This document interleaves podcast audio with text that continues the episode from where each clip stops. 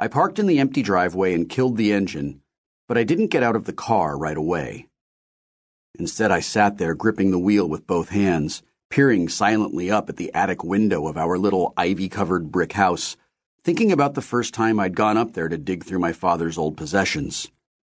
I'd felt like a young Clark Kent, preparing to finally learn the truth about his origins from the holographic ghost of his own long dead father. But now I was thinking of a young Jedi in training named Luke Skywalker, looking into the mouth of that cave on Dagobah while Master Yoda told him about today's activity lesson. Strong with the dark side of the Force, that place is. In you must go, mofo. So in I went. When I unlocked the front door of our house and stepped into the living room, Muffit, our ancient beagle, glanced up at me sleepily from where he was stretched out on the rug.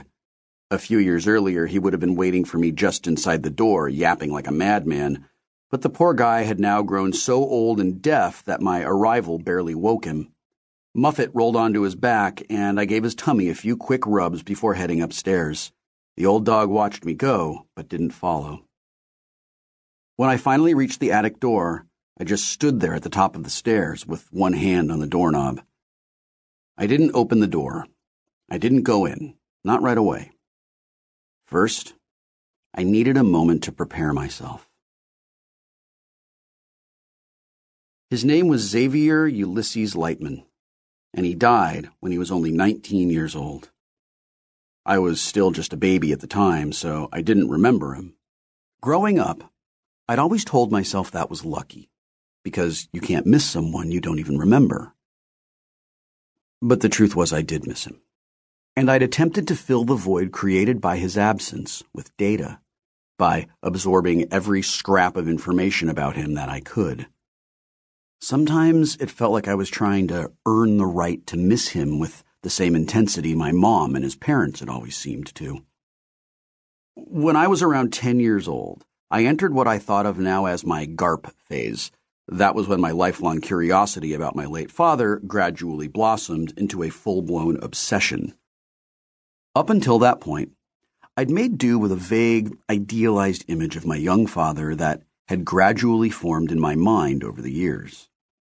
But in actuality, I really only knew four basic facts about him, the same four things I'd heard over and over again throughout my childhood, mostly from my grandparents. 1. I looked just like him when he was, insert my current age. 2. He had loved me and my mother very much. 3 he died in an on the job accident at the local wastewater treatment plant. 4. The accident supposedly wasn't his fault. But once my age reached double digits, these vague details were no longer sufficient to satisfy my growing curiosity about him. So, naturally, I began to barrage his widow with questions. Daily. Incessantly. At the time, I was too young and clueless to realize how painful it was for my mother to be endlessly interrogated about her dead husband by his 10 year old clone. No, my self involved ass couldn't seem to connect those glowing neon dots, so I kept right on asking questions, and my mother, trooper that she was, answered them to the best of her ability for as long as she could. Then one day she handed me a small brass key and told me about the boxes up in our attic. Until then, I'd always assumed that my mother had donated all of my dad's stuff to charity after he died, because that seemed like the first thing a young widowed single mother who was trying to start her life over would do. But that summer day, my mother explained that this was not the case. Instead, she had packed everything he'd owned into cardboard boxes. And when we moved into our current house a few months later, purchased with the payout from the accident settlement, she'd stored all of them up in our attic.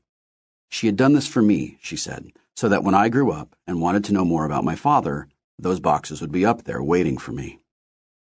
When I finally got the door unlocked and burst into the attic, they were really there. A dozen pristine cardboard moving boxes stacked neatly in a corner beneath the sloping rafters, illuminated by a bright shaft of sunlight. For a long time, all I could do was stand there frozen, staring at this tower of time capsules, waiting for me to unlock their secrets. I'd spent the rest of the summer up in that attic, sorting through it all like an archaeologist unearthing relics in an ancient tomb. It took some time. For a guy who had only made it to the age of 19, my dad had managed to amass an awful lot of stuff.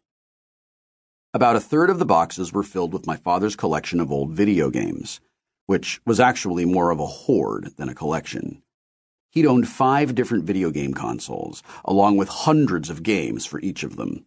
I found the real stockpile, however, on his old PC, which contained thousands of classic arcade and console video game emulators and ROM files, more games than one person could have possibly played in a single lifetime. My father appeared to have given it a shot, though.